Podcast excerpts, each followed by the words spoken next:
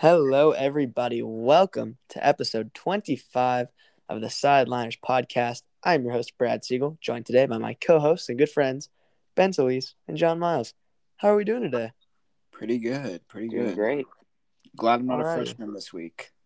Oh, yeah. So Mhm. excited. I mean, really, we've hyped up the draft. I was, I'm sure anyone listening to this knows. We've hyped up the draft for a long time. It's all we've been talking about, really. And I would say it really lived up to the hype. I was very satisfied. I was too. It's it, it felt so good to like just not see Roger Goodell sit on a chair for hours on end. Yeah. It was was, very yeah. refreshing.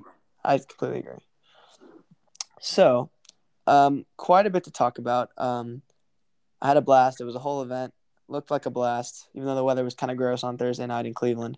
That's okay. They still made it work. Um, and before we get into it, we need to address something equally important and really just better, honestly. Like Anchor. I mean, it it, it is that time of day. Honestly, It really is. hmm So, um, without further ado, we're not going to keep y'all waiting today. Let's get into, into a break from a word from our sponsors over at Anchor. All right, and we are back. Thank you from that lovely word. Our sponsors over at Anchor, always appreciated. I, I don't think it goes, um, that being said, enough. Honestly, it needs to be said more. There's Yeah. something else you need to say, actually. Oh, is it that time? Because Absolutely. we love Anchor. I mean, We love Anchor. We It, love it's the Anchor. best. So accessible, so easy to use. We love Anchor. Alrighty, thank you, Ben. Beautifully done. Um, so the NFL draft 2021, fantastic draft, lots of content, as we have said. Uh, I think the best way to approach it at the beginning is to just go straight in to the winners and losers of the draft. So we'll start with the winners, and the first team I would like to talk about are the Detroit Lions. And the Lions going into this weekend might have had, other than maybe the Texans, the worst roster in the NFL. Just nothing Mhm. really bad. And they um they really did well this weekend. And I was watching some some Mel Kiper and he made it seem like in terms of roster talent, the Lions absolutely made the biggest jump this weekend. They were able to take Penei Sewell um, with their at, at number seven, which, as we have said, might be the safest pick in the draft. Basically, a I don't know, a lock for a Pro Bowl. Like if you were going to go that far, probably And- highest Pro Bowl potential. I mean, yeah, you get ten years of, of starting left tackle. I mean, that's can't ask for anything else, really. Yes, they were also able to grab Amon-Ra St. Brown in the fourth round, which is a little bit of a steal. This was a super deep receiver class, as we've talked about, and the Lions, I think, made a good late pick with that one. So, in terms of roster talent, they really jumped up, uh, loaded up the interior defensive line, as well as getting a corner, a linebacker, and a running back in the rest of the draft. Um, the next team, I'll let someone else take a lead with this one, but the Miami Dolphins, I believe, were also a winner. I mean- Uh, Well, here, Yeah. so we have with the with the Dolphins, I think they addressed, um, honestly what they what they needed to most. Obviously, they get speed, Jaylen Waddle, and I mean the the comparisons to Tyreek Hill. I mean, like, I hate I like I'm not really a fan of those crazy comparisons. Um, like immediately coming out of the draft, but I mean, obviously the similarities between him and Tyreek Tyreek Hill are great. But then getting Jaelan Phillips also in the first round, I mean, they're able to get good a good wide receiver who already has an established relationship with Tua, and you get a defensive lineman, which obviously that's that's great. And then Jevon Holland immediately after, and bolstering the offensive line as well. I mean, they just they hit. I think they hit everything that they needed to. That was of importance to not just their team, but to NFL team as a whole. Yeah, they killed the first round. They really just killed it. Um, Uh, John, if you would like to to take on the Browns, another winner I we have. yeah, for their late picks throughout, they uh they picked well. Um, I mean, it was really solid for them. They really picked up everyone they needed to. Uh, I don't really see. I don't know. Uh, I don't see anyone that would For really me, fall really, out for them. I think Newsome was a steal in the late first round, and arguably the steal of the draft, Jeremiah Owusu-Koramoah. He falls to the mid second round, late second round for the Browns. Yeah, I was I'm not sure how he didn't go off the board either. New Orleans didn't pick him up. They picked up that defensive end, which I'm a little angry about. But you know, it's all right. I'm, Yeah, I'm hitting, so- I'm hitting a little bit of salt there, John. Yeah, I, I also I'm I was just gonna keep moving, but the Giants didn't take him either, and they traded down, and he was still available in the second round. Yeah, Anyway, um, we'll see what he does. I don't know. Maybe there's something we don't know. And Newsome, I think a great pick. well, I think actually what caused him to slide was what I've read is that he actually has an underlying heart condition. Oh, just like Montez Sweat a few years ago.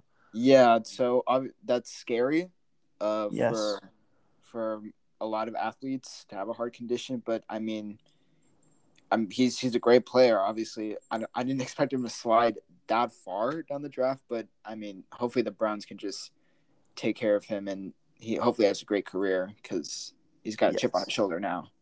Right, and the final winner that I wanted to talk about were the Carolina Panthers. Now, the Panthers, again, I think also killed the first round. There was speculation of them taking a um, a quarterback that obviously did not happen.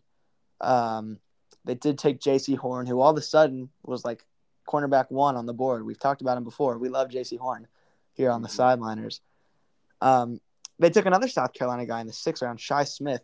Again, super deep receiver class, and I think this was a great pick, uh, late great pick. They also took a long snapper, Thomas Fletcher.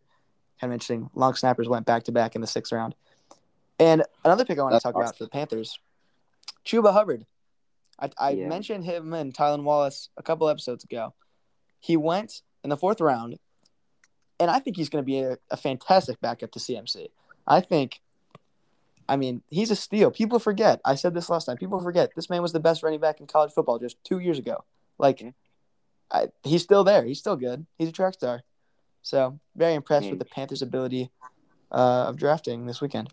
yeah, I completely agree. But I also have to point out that they did kind of get That's national. Sorry, you cut out there. Can you can you repeat that? Yeah. Um, I'd say Carolina kind of got a steal for Terrace Marshall because he was definitely not expected to go that late. Um, because I mean he was just outside like Kadarius Toney, and Kadarius Toney went first round. So Yeah, Kadarius Toney went a little early, I have to say. Um, moving on to the losers of uh, this year's draft, the two obvious ones that stick out to me are the Packers and the Raiders. Mhm. Maybe the Cowboys. I don't know. We can talk about that in a little bit. I'll let Ben go crazy with that one. But the Packers, I mean, they went um, they went with Eric Stokes in the first round, which is fine. I mean, Georgia always has a good defense. They we talked about them, but other than that, I mean, I don't know any of these names. I, I really don't. I mean, they got I they got a couple offensive linemen.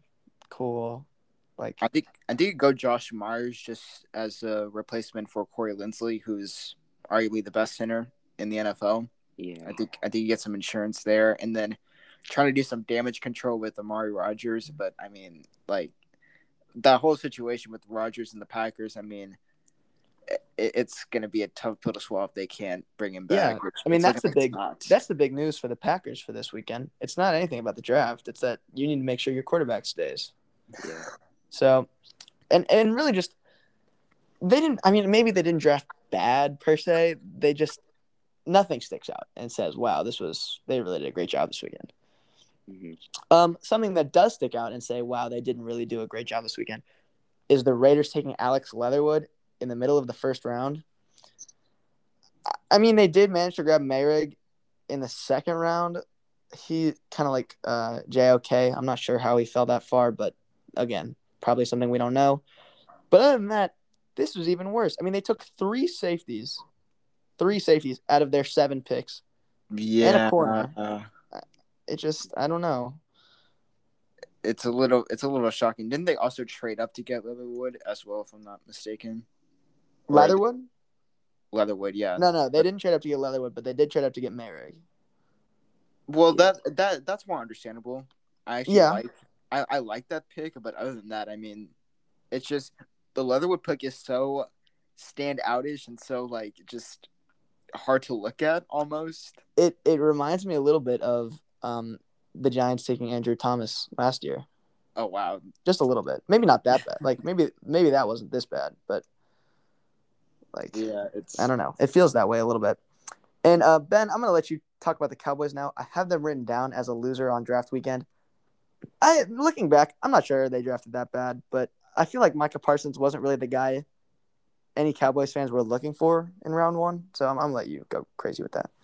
Yeah, so I I was actually I go back to this with our our episode with Krevling about bolstering up the linebacker position and uh, lo and behold Micah Parsons right there at 12 but um I think I think the trade to get him was just a little bit bad I feel like we could have gotten a second round pick um um as well um in exchange for that third round but we'll let it slide I don't think it's a bad pick per se but with the new decline of the fifth year option of Leighton Vander Esch, I guess that kind of just maybe that's ushering in a new a new era for duo a new duo for um, Jaylon Smith and Parsons to go crazy.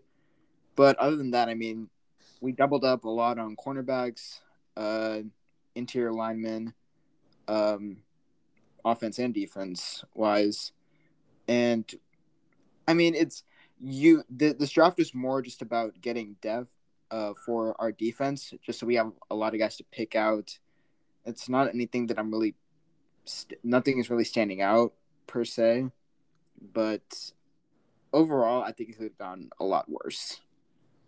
Gotcha. Um, so we have more stuff written down for for today's episode, but we're kind of out of time already. So I think we might have to save it for um for next for for Thursday. It's a it's a fantastic problem to have. We have just too much stuff to talk about right now. That's crazy. Yeah. So No, that's a good problem to have. absolutely. Um, so maybe we'll leave the fans on a little cliffhanger here in episode twenty five. Um, Twenty five. get excited for crazy. for Thursday. Yeah. And yeah, I, I think that's a good spot to end. That's that's about all I've got. Y'all have anything else to add? Oh, Um, good. it's just love the draft. Alrighty, well thanks um everyone for tuning in as usual. Um hope you had as much fun keeping up with the draft as we did. And um give us some feedback, let us know. And we will see y'all on Thursday. Have a great one.